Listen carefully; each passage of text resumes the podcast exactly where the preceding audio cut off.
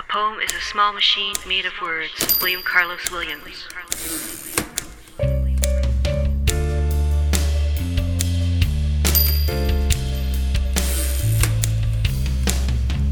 Welcome to the Small Machine Talks, exploring the poetry scene of central Canada and beyond, with Amanda Earl And A.M. Kozak.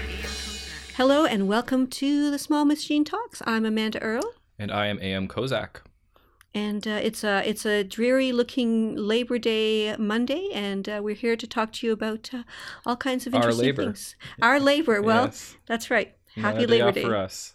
Yeah. So um, it's been a little quiet this past month, as summers often are with poetry when the festival season of Ottawa takes over. That I must say I, I do enjoy. Um, but what have you gone to uh, this past, you know, four to five weeks or so? Well, I've two out of the three events that I've gone to, I read at. So that seems seems like so. Yeah, uh, there was a, a launch of uh, issue four of Canthius, and Which I was uh, also at. you were at, and I, I read. There were four readers. That was at Birling um, in August, and that was uh, I read and uh, Natalie Hanna, Emily Sanford, and uh, Laboni Islam. So they So were the two four. Toronto poets and two Ottawa poets. Yes, and one, and I'm not in the issue four, but I was in issue three. So uh, the Canthius editors were kind enough to invite me to read. It was a lovely venue outside, a starry. Well, they had twinkly stars, uh, lights, and Mm-hmm. Yeah, uh, like the lights, like the little, what are those called? Tea lights, pot lights, I don't know. little lights. I call them twinkly lights. I find right. that to be the correct They're terminology for wrapped them. around some trees and such. That Yeah. was nice. And it was um, there were lots of mosquitoes, which was Oh yeah. and uh, there we had a little bit of rain during Emily Sanford's reading, which was she she did great. She just kept going. I, I enjoyed hearing. I don't necessarily. I have a little bit of a hard time hearing other people read after I, when I'm when I'm featuring too, because my my brain is sort of still in my work. Um, but I, I enjoyed hearing uh, the others, uh, especially uh, well for me, uh, Natalie. Um, I don't get to hear her read that often, no? and uh, she's a very powerful reader, and also her work is uh, really strong. So uh, that was good. That was good. I find if I read first or earlier, then I can focus better for people after me. But if I'm reading later on, it's, Yeah. it's hard to not just be nervous and thinking about what you're going to say.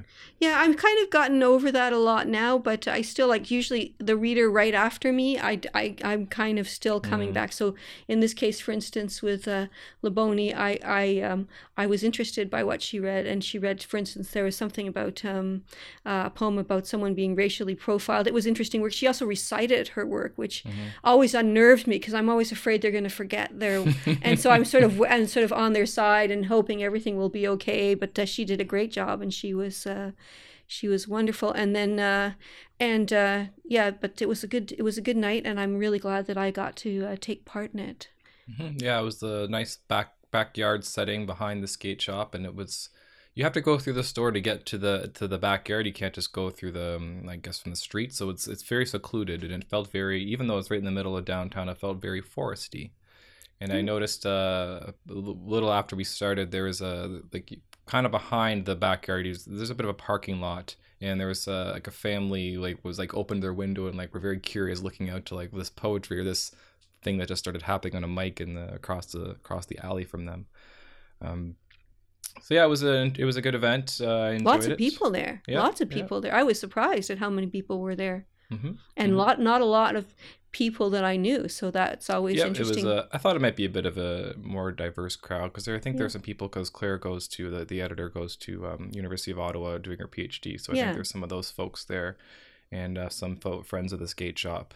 I think might have been there as well. yeah it, felt a little bit hipper than my usual crowd my usual nerdy poet crowd i was like who are all these hip people with, you know but uh, no it was it was a good night and uh, yeah so that was it for Canthius the next thing i went to was um, sawdust which was um, at its new venue bar robo Yeah. and it featured apollo the child and blue Yeah. uh, it was it was that crazy day where it was a tuesday rather than the usual wednesday and Yeah. it was that crazy day where the weather was insane where we just kept having deluge after deluge and finally in the evening it settled down but so i found the turnout to be a little bit lower than what i was expecting than a usual sawdust reading It's also a new venue. Yeah. a new venue a closest venue to my apartment as possible which i sort of asked jennifer if that could be a rule but i don't know if she'll ever keep to that but it was a great venue it was um, um, the, the the sound system was really good. The way they had it set up was good, and you were there. You were there at that. Mm-hmm. I was and- there, and I think yeah. that's the venue we first decided to start a podcast, if I remember correctly. That's right. We were we were meeting for coffee, and they have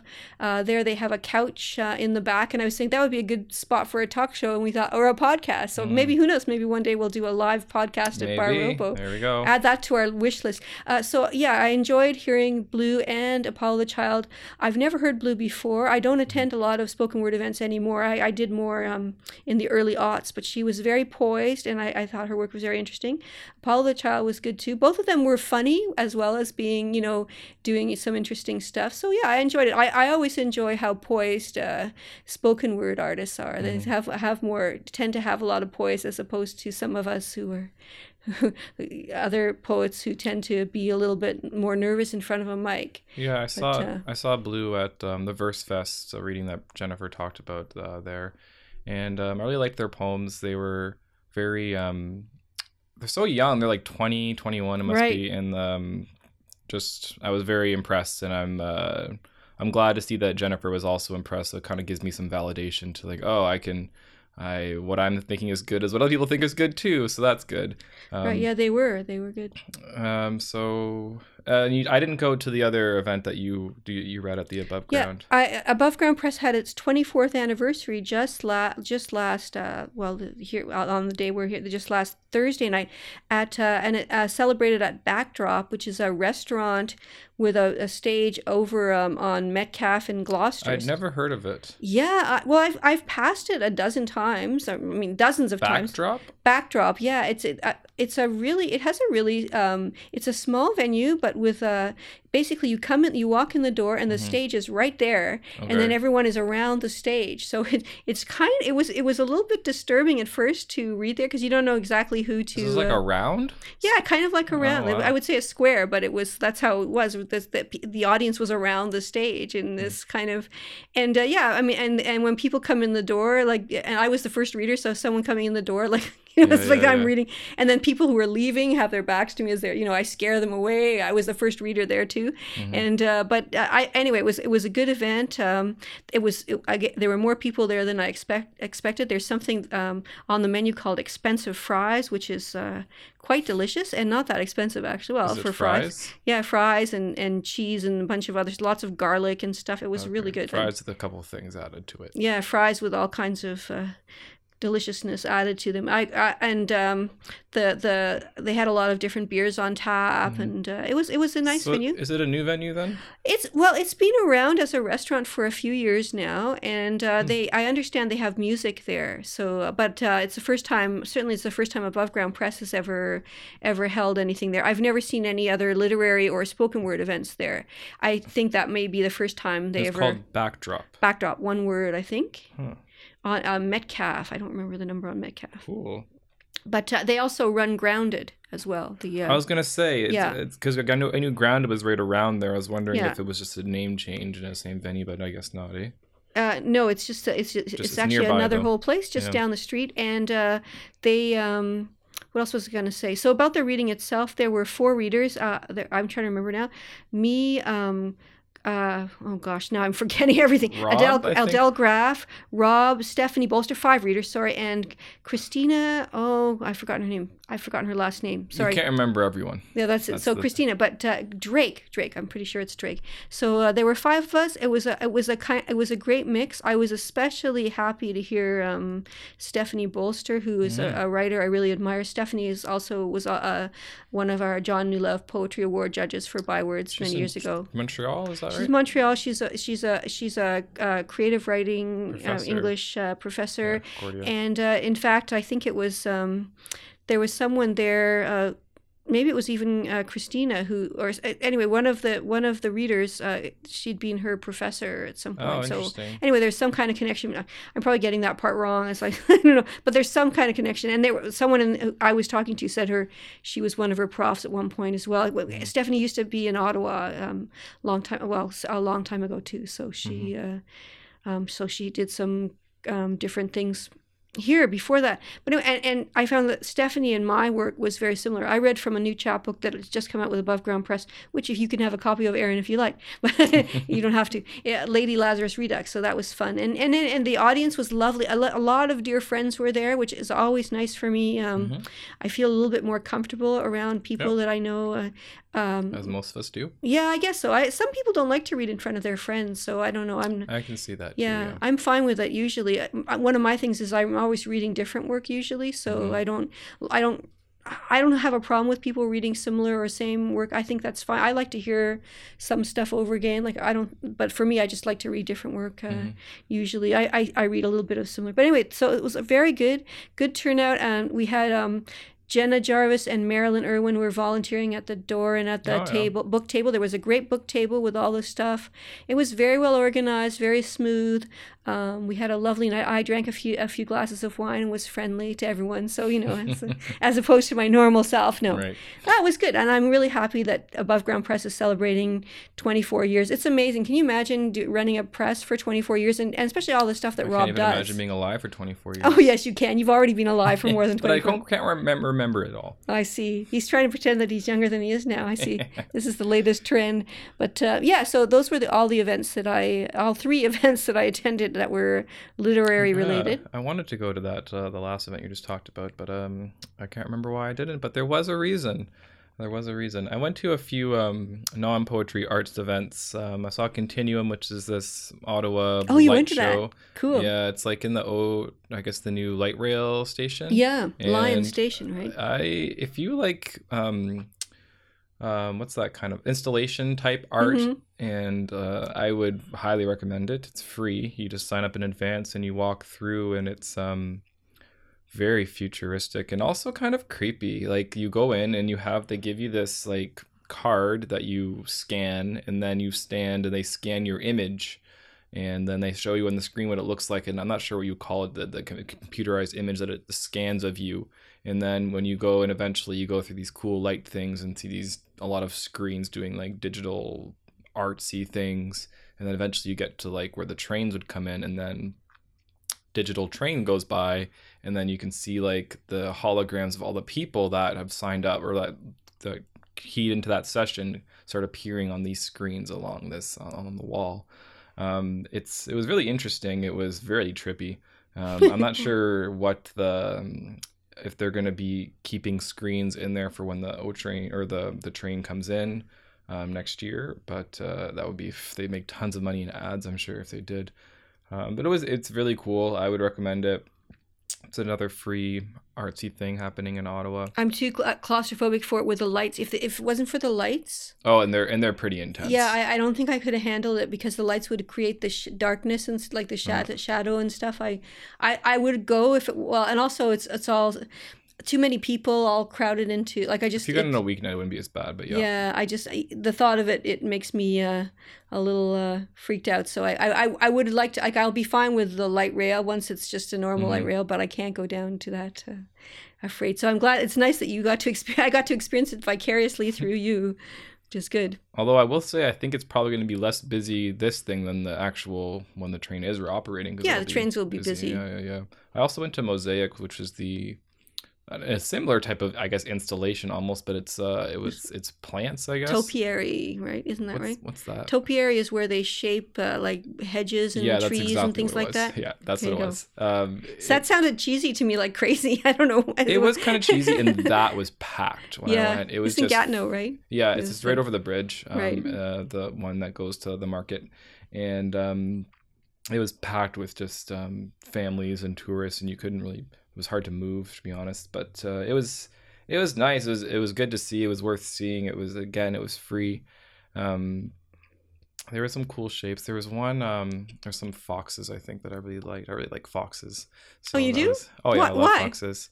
I don't know. I just feel like they'd be cool to cuddle with.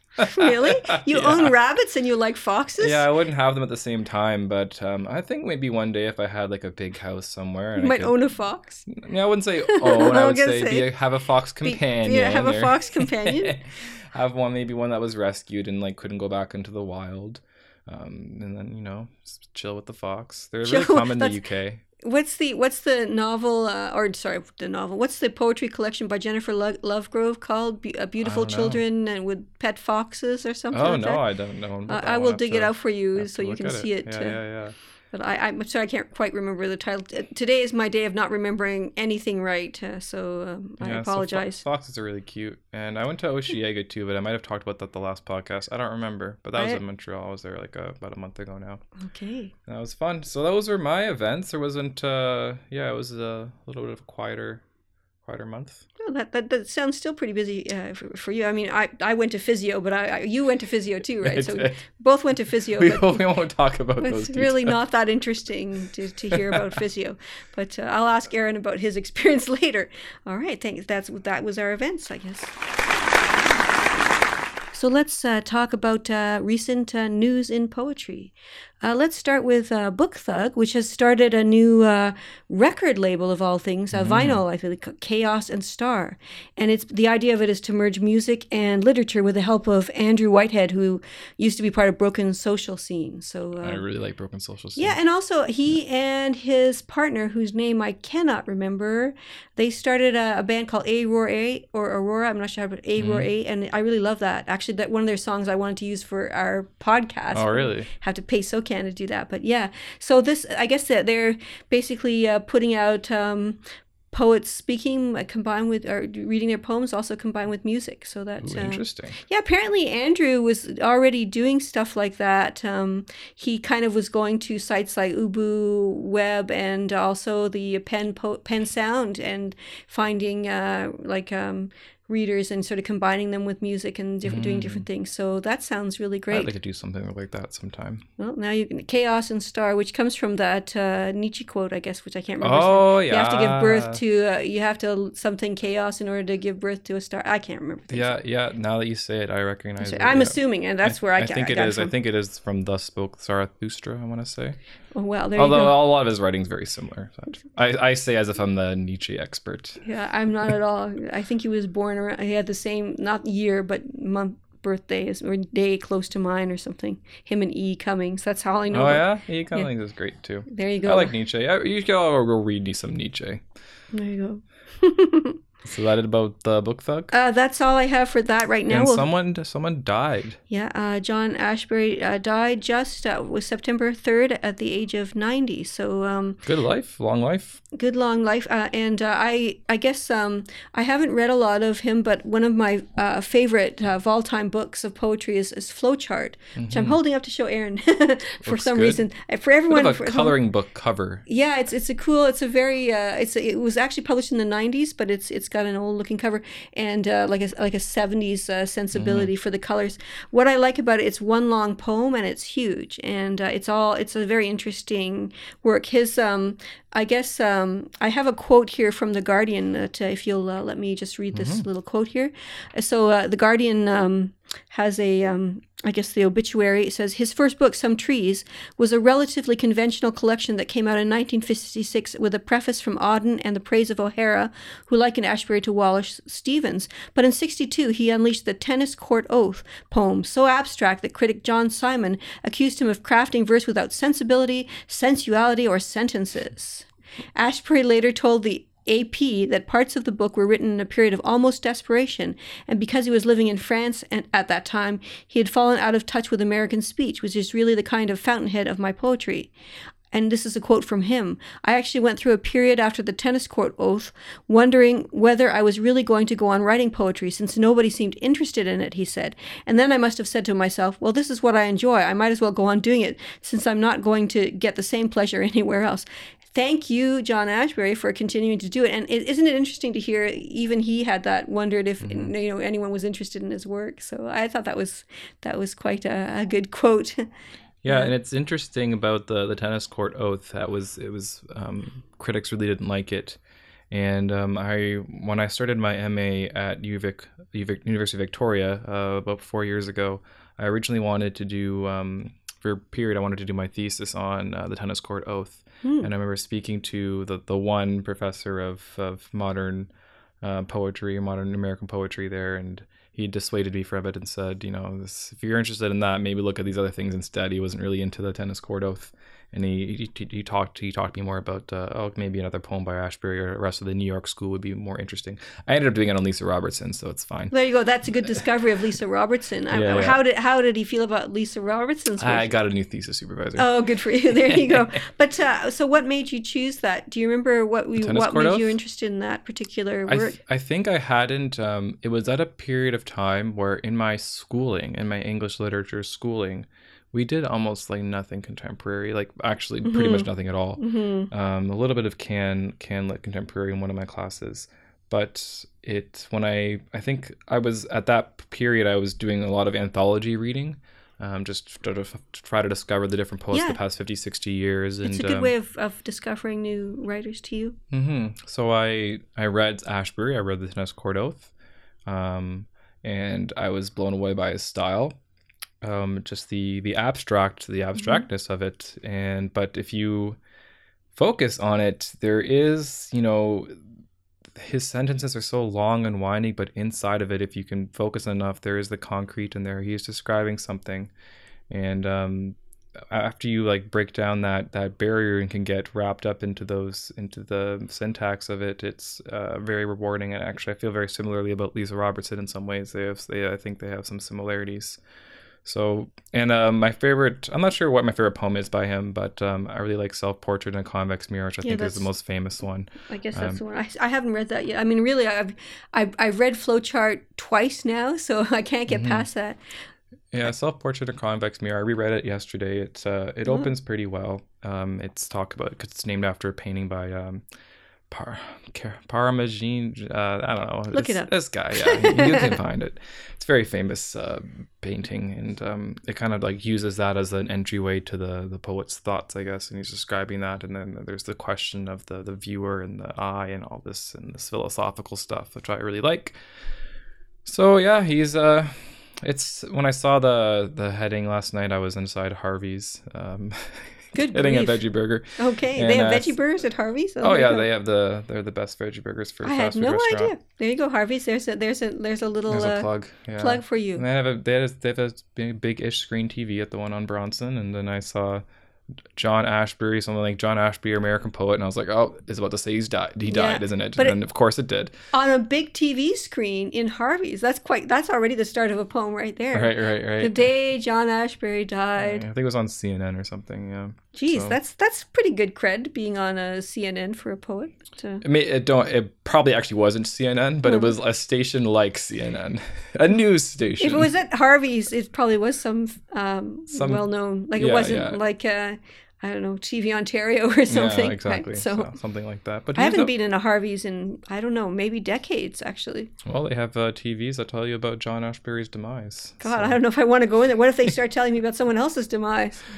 Uh, what else? I'll I'll talk a bit more about what I've read this past Sure. few weeks. But why don't you tell me first uh, what you've been reading? Uh, actually, I've been I've been I started reading uh, the book Dictée, which is by uh, Teresa Hakung Cha, and um, it's a it's a kind of a poetic memoir that links the lives of several women through their struggles. So the Korean revolutionary Yu Guan Soon, Joan of Arc, Demeter and Persephone, Cha's mother, Hyun Soon Hyao, and Cha herself. And uh, for years, I've I've actually had on my desk a quote but from Sappho that um, that starts the book, and it's "May I write words more naked than flesh, stronger than bone, more resilient than sinew, sensitive than nerve." So that's that's a quote that I find inspiring for my own writing.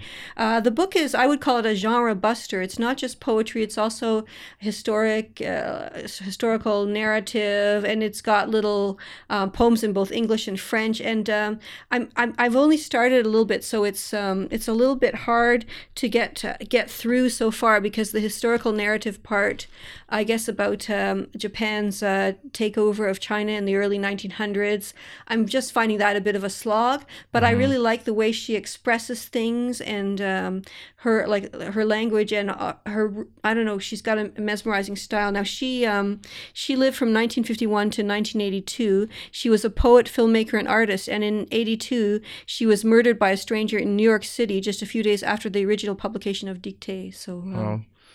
And this is one of the books in a in a workshop that's uh, I guess it's starting soon or or, or has started. Uh, uh, Wan Nguyen in, in Toronto is offering uh, on three different writers. I can't remember uh, Alice Notley and uh, Joanna Kyger and uh, Theresa Cha. So um, that's uh, one of the reasons I wanted to read. I'm not taking the workshop, but I've, I've been meaning to read this book for a long time. So so that's it. But again, I, and the other thing I, I have to complain a little bit about this book is the horrible font. It's a reprint. It's a reprint. So I, I forgive them. And sometimes you don't have, but I don't know what this font is. It's really annoying to read. I, I don't know if you can. Yeah, you should go into the acknowledgement section, pick out whoever's the designer, and like really bash them No. on the podcast. Yeah, that's right. But I just I find it I sometimes find it difficult when I do, when there's a font that I don't like. Um, I really, Really, eh? can't like a typeface. I really can't stand, for instance, Arial or straight up and down fonts with no Yeah, serifs. a lot of people don't like Comic Sans. Oh yeah, that's the famous one. There was I think there was a doc, oh, uh, there's a documentary called Helvetica, which I'd like to see all about the font? yeah. Oh, So that would be fun. What uh, what else have you been uh, reading? Of late? So um, I've talked a little bit before about how I, I haven't been reading full on poetry books cover to cover anything lately. Um, so I made a note of a few poems or articles that I've read um, this past month that I that I liked. First, I'll mention though I've been slogging through a Creative Community Builders Handbook, which is all about community development through art, But art and art space. It's a bit of a slog because it's still um, it's still uh, it's kind of what I did schooling. I, I did community development as one of my areas Yeah. in, in social work, right?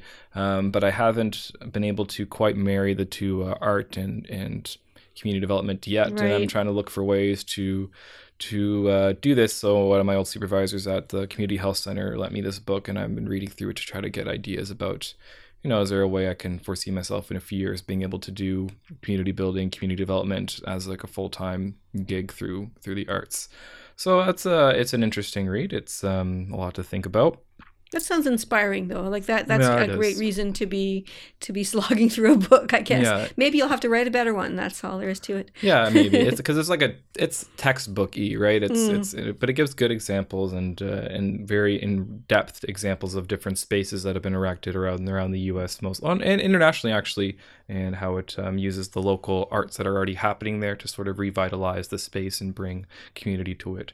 Um, and also talks about the economic viability of those types of strategies, which is important to consider if you're thinking about um, you know a career Yeah. and these sorts of things. Makes Um, sense. but for for poetry, um, I'll give a shout out to J.C. Bouchard. He he um, not about one of his poems, but uh, he tweeted a poem line that I thought sounded familiar. So I googled it and I was like, oh, this is this from like a song lyric or something?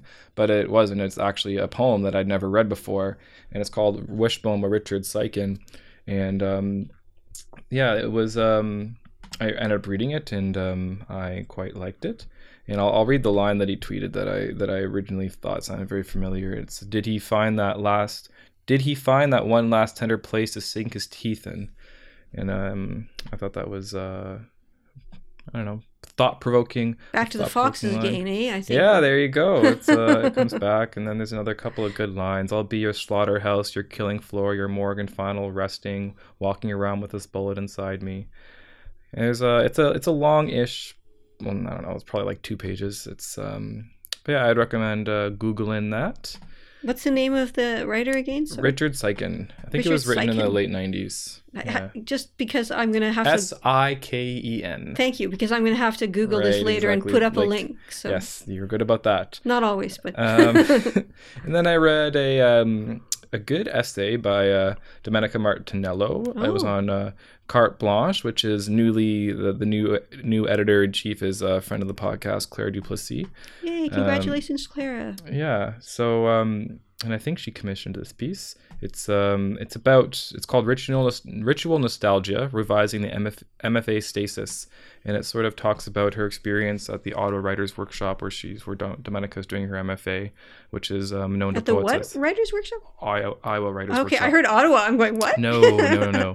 Do we have a writers workshop here? Uh, maybe a secret one. So the Iowa Iowa Writers Workshop is probably the you know the big the biggest of the big as far Yeah. as uh, I heard. I learned through this essay that there is an episode of Girls, the HBO series that talks about it. Oh, Um, so it's uh, it's quite got the a famous program. now. Oh, it's uh, it's it's Yeah, it's- turns it's- out it's a writers- renowned, uh, oh yeah, probably the best in the world, I would say, or most renowned in the world anyway. So she talks about that and sort of um, expectations for these um, for MFA programs and and just just um, how it hasn't really feels like it hasn't changed because she talks about a story that she read about the MFA program there. And uh, it's a it's a good read. I had applied to MFA programs right out of undergrad, Mm-hmm. um, like six uh, seven years ago.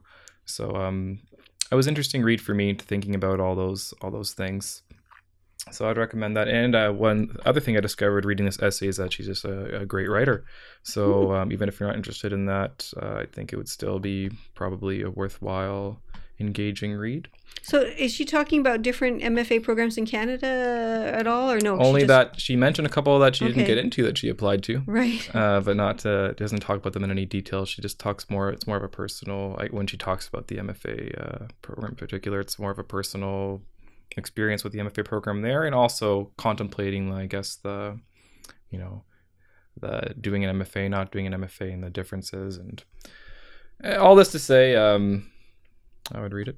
Okay, there you go. There's a there's a carte blanche uh, article to read. I'll I'll put up the link uh, when I as long as I can find it. Any Mm-hmm. And- other any other things? Yeah, there was one other article, and uh, I won't.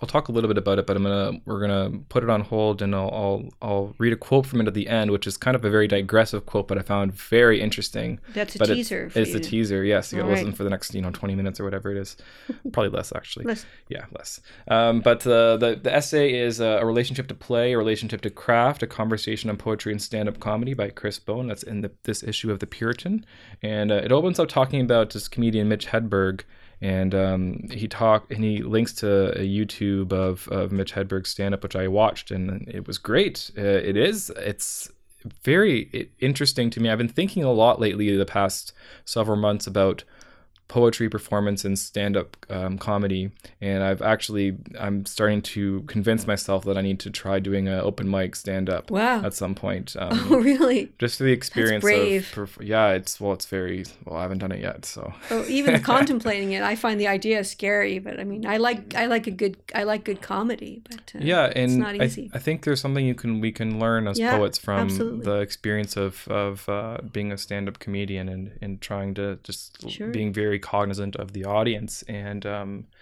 you know they they're more um overt about their expectations on you to entertain them i think and uh in poetry people a lot more and this article uh, alludes to this that people are more polite or um the audience is uh, nicer but uh, in a comedy audience might be more quick to uh yeah, they they jab they, at you That's it. That, well, Yeah. certainly we don't get a lot of heckling. yeah. But yeah, and, and and when you read poetry, it's not necessarily about entertainment in the same way that comedy Mm-hmm. is. Like I would, it's it's it's in both cases, it's about um, maybe inciting thought some kind of provocative thought or emotion but entertainment is a funny word i'm not comfortable with it myself i'm not really in a Mm-hmm. Well- nirvana song but uh, Well, Chris Bone, he has an interesting quote here about Yeah. uh, Mitch Hedberg and uh, talking about, you know, his language i think Yes, yes so that was cool Uh, upon closer inspection, though, it becomes apparent that his work relies heavily on the careful manipulation of language, specifically the literary technique known as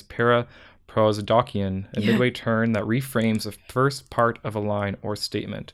So it's um you know you have a you have your your joke you have your first half of it and then you you kind of reframe it in the end and it's it's a linguistic technique or language technique and it's I think used in poetry and comedy and it's um it's interesting it's about it's it's wordplay and it's um it's also about like you know our our understanding of language and meaning and all this and that so there's a lot i think in that in that Yeah. comparison between especially this comedian in particular It would be really interesting to read, um, like uh, more about sort of the linguistic devices of comedy. I Mhm, think that would be really fun to read because I've, I've a lot of older comedians I remember played a lot with. Uh, with language and in, in questioning even what this word means, you know, and mhm. sort of and, and and sort of noting its strangeness. I wish I could come up with examples, but right Mm-hmm. now I can't. So I was uh, before the as I've been contemplating comedy, I've been thinking about it more in the performance space. Mm-hmm. And like, if you can figure out how to perform well as a comedian, you can probably learn a lot for your poetic practice of being a good Yeah, performer. That But makes this- good sense. But this article made me think also about the the linguistic commonalities between just the attention to language and attention to detail and and um, and to rhythm and to timing and to all that and how important it is for for performance as well actually. Um, so there's a he talks the I found um, that that the little the lead that um, Chris Bone does is interesting. Yeah, it's, Yeah. it's good. And there's a there's a conversation, an interview with um, six people, three poets and three and three comedians. So there's a back and forth to talk about some similarities between poetry and comedy and um, some interesting digressions as well. So um, I'm sure Amanda will post a link I'll to post that. link. Yeah, I will. I'll. I'll, I'll remember. And we'll I'll come back to a quote uh, to finish off the podcast later right. on. But that's it for my current That's it. reads. And that's it for mine. Shall we take a little break? Let's take a little tiny break, and then we'll come up. Probably come back with upcoming events and calls. Sounds good. So here are some uh, events coming up in the next while. Uh, on September 8th, uh, actually, I'm going to be on Friday special blend to um, to talk about upcoming fall's literary season. What is the Friday special blend? Friday s- special blend is with Susan Johnson, Bob LeDrew, and I believe Amanda Jetté Knox, although uh, that uh, may be Oh yeah, I was on that show last Friday. You were on that show. That was the show that you were on last Yeah, Friday. And yeah. what were you talking about on I that? I was talking about uh, the play that I'm writing, Gouzenko, the Gouzenko affair. Marvelous. I'm sorry I missed that. I saw that. I saw it go by the uh, inform- like you wrote put it about on, on Facebook, but I didn't get a chance. Yeah, they were to. good hosts. They were good Yeah. at asking questions and listening and stuff. So that was good. Yeah, I've, I've I've known Susan for many years, and she's been a big supporter, for instance, of the show has of Bywords. So it's been great. So you're on it early in the morning as yeah, well. I'll be on at uh, something like uh, seven twenty-five or Mm. something like that. So uh, I'll be there. I'll be at uh, Carleton U, and and so uh, if you can get on there, and I'll put a link to the show. On September twelfth, Tree begins its new Mm-hmm. season with Catherine Lantier, Monty Reid, and Ramon Sepulveda, and I believe R- Ramon has translated um, um, a book of Monty's, so Hmm, into. I'm thinking Spanish or I'm not quite sure, but uh, so that's the start of that. And then on the 16th, we have a reading at Venus Envy, the launch of Trish Salah's uh, lyric sex. Well, not the launch, but the Ottawa reading of the um, lyric sexology volume one, which has been reissued by Metonymy Press. And reading with her will be our own Faizal Deen and Natalie Hanna. So that's something that's going to be good to go to.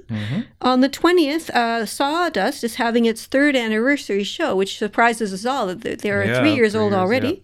So they're going to feature some of the um, some of the uh, poets who won the uh, uh, poem off contest, which is uh, you you basically you get judged um, by a poet. Your work you don't get judged. Your work gets gets judged and chosen. Maybe you do get judged. Yeah, I don't know. I've been poet, a judge. I haven't judged anyone. It's a blind vote. Anyway, so those readers are Connie Clayton, Mary Lee Bragg, Don Steiner, Grant Savage, and David Collins, and the feature will be Jamaal Jackson Rogers. So who that's we had recently on the podcast. Yes, want to check out the interview? a great interview with Jamaal. He's uh, he's an interesting uh, and active and driven uh, local uh, spoken word poet and the poet laureate. And on September 26th, Tree comes back again with a workshop by Christopher Levenson, formerly of Ottawa. I used to be uh, ARC editor and also a Carleton U professor um, with The Sound of Poetry, How to Manage Line Breaks, Cadence, and Verse Movement. That's a free workshop at Black Squirrel Books, followed by their open mic, and then the features are Janet Lyons and uh, David Grew. So those are the events that I have. Uh, Do you have any other? So I have uh there's a new magazine that came out that I noticed. I saw someone retweet it. Um, it's for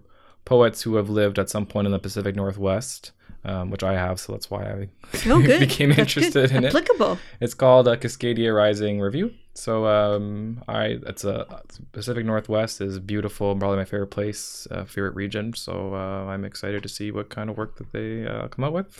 If you want to check them out, Yeah, you'll, and you'll there's another another call that you have listed here, Amanda. Yeah, uh, I don't know if it's pronounced Node, but they're out of U of Calgary. They're they've issue twenty two is an unthemed issue, and their deadline is October twentieth. So I'll, I'll put that up. I, while you're talking about new magazines, I always I also thought of a new magazine called Augur, which just came out, Oh, but yeah. it's it, it just had a launch I think in Montreal, but it's it's for I could be wrong about that, but it's first or it could be Toronto. I don't know why I get those two cities mixed up. I do not get them mixed up, but uh, apparently today I do. Uh, anyway, they, they seem to specialize in speculative work, including in poetry, though speculative fiction and stuff like that. So that and diverse voices. So that, that's it. There, I mean, there are a lot more calls and contests that you can find if you go to bywords.ca in the news section as well. So anything Very else? cool. Yeah. No, I guess I'll get to leave you with the the quote that I picked up from the interview about um, stand up comedy and poetry, which has nothing to do with I. Well, I mean, it does have a little bit to do with either because it came in that course of that discussion. But they had a little bit of um, a digression talking about um, you know the the state of the world and politics and political correctness. And Bänoo that's- I think that's how you pronounce her name. Um, she had an interesting quote that I that I thought well was interesting, and I wanted to uh, to leave everyone with today, and then maybe there can be some um, thought about it afterwards. So here's the quote: "What I feel is happening in the current Canadian literary scene is that people, the left, are turning against themselves." As soon as you dare question the practices now that everyone else has come to consensus with, and your vision is different, people are so intolerant against you that they don't give you a chance to even open your mouth. They just silence you out of the whole conversation. And I don't like it. Can I say I don't like it? It's politically incorrect, but I'm going to say it. I think artists have forgotten that we are fighting not against ourselves, but against ignorance, against stupidity, against monopolies that are controlling people's lives. They show more resentment against a fellow artist whose idea is a little bit different from theirs. I don't see that much reaction against the enemy they claim they're fighting.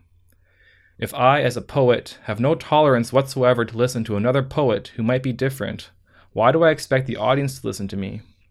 Why do I expect people to buy my book, people who might be even more different from me than my fellow poet, right? So that's Bänoo Zan in the in that interview um, that we're going to link to about uh, stand-up comedy and and poetry. All right, thank you very much, Aaron, and uh, thank you, Bänoo, for the quote. And I guess uh, that's that's it for. Unless there's anything else we need to. no, to I add. think it's time right. to sign off. Then we'll uh, right. come back in a few weeks, maybe with an interview. Yeah, we'll do an interview in a few weeks. And uh, thanks everyone for listening. Thanks to Jennifer Peterson for the intros and the Mm-hmm. outros as usual. Usual, yeah, apparently like usual. Thanks. Time to to sign off. yeah, time to stop. thanks to Charles Earl for uh, for doing the uh, the processing, and thanks to all of you also for sharing this with all of your poetry loving pals. Until next time. Bye, everyone. Small Machine Talks with Amanda Earl And A.M. Kozak.